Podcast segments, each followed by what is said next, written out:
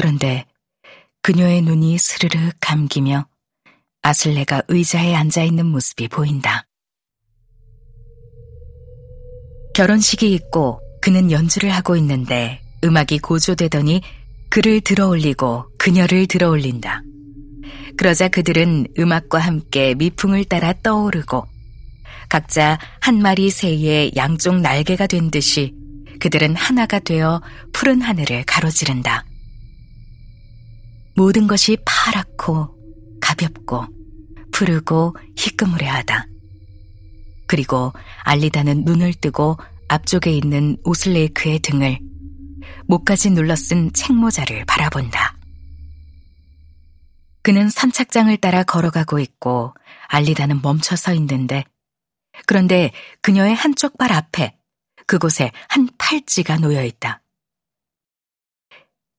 이렇게 노랗고 파랗고 아름다울 수가. 새파란 진주가 장식되어 있고 황금으로 만든 이런 아름다운 팔찌는 난생 처음 봐. 하고 알리다는 생각한다. 그리고 그녀는 허리를 굽혀 그것을 주워들고는 이렇게 아름다울 수가. 이렇게 아름다운 것은 본 적이 없어. 이렇게 노랗고 파랗다니. 하고 그녀는 생각한다. 이런 것이 선착장에 놓여 있다니. 그것도 바로 내 한쪽 발 앞에. 그녀는 팔찌를 눈앞에 들어 올린다. 왜 팔찌가 바로 여기 놓여 있을까? 하고 그녀는 생각한다. 누군가 잃어버렸나 봐. 하고 그녀는 생각한다. 하지만 이젠, 이젠 내 것이야. 이 노랗고 푸른 팔찌는 앞으로 평생 내 것이야. 하고 알리다는 생각한다. 그리고 그녀는 그 팔찌를 손에 든 채로 믿기지 않아. 하고 생각한다. 이런 아름다운 팔찌를 잃어버릴 수 있다니. 이걸 잃어버리는 것엔 별 신경을 쓰지 못했나 봐. 하고 생각한다. 하지만 이젠, 이젠 이건 내 팔찌야. 그리고 절대 잃어버리지 않을 거야. 하고 알리다는 생각한다. 나는 지금 알고 있으니까. 아슬레가 내게 준 선물이란 걸 나는 지금 알고 있으니까. 하고 그녀는 생각한다.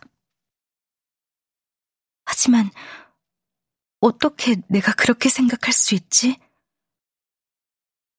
그래선 안 돼. 나는 별이빈의 선착장에서 팔찌 하나를 발견하고는 아슬레의 선물이라고 생각하고 있어. 하지만 맞는 걸. 이 팔찌는 아슬레가 내게 주는 선물이야. 그냥 나는 알아. 하고 알리다는 생각한다. 그리고 결코, 결코 더는, 결코 아슬레를 다시 보지 못하겠지? 하고 그녀는 생각한다. 그것도 알고 있어. 하고 알리다는 생각한다. 그런 것을 어째서. 그리고 어떻게 아는지는 몰라. 그저 알 뿐이야. 하고 알리다는 생각한다. 그리고 그녀는 오슬레이크가 꽤나 앞서가 선착장에 이르러 있고 그가 멈춰 서서 그녀를 바라보고 있는 것을 본다. 그러자 그녀는 노랗고 푸른 팔찌를 팔에 차고는 내가 지금 이렇게 아름다운 세상에서 가장 아름다운 팔찌를 갖게 되다니 하고 생각한다. 그리고 오슬레이크가 멈춰 서 있는 것을 바라보는데 그는 어딘가를 가리키며 저기 고지 보이니 퀸텐이라고들 하는데 사람들을 목매다는 곳이 저기란다 라고 말한다. 그리고 얼마 전 바로 며칠 전에 딜리아 출신인 누군가가 저기서 목이 매달렸단다 라고 그가 말한다. 그런데 그게 네가 알 거라 생각하는데 라고 그가 말한다.